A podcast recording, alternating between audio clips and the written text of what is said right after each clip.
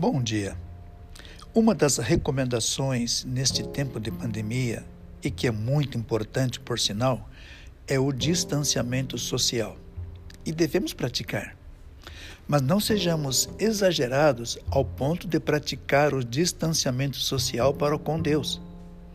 Isto é, distanciamento espiritual, o que gera morte, morte espiritual. Você já falou com Deus hoje? Que Deus te abençoe.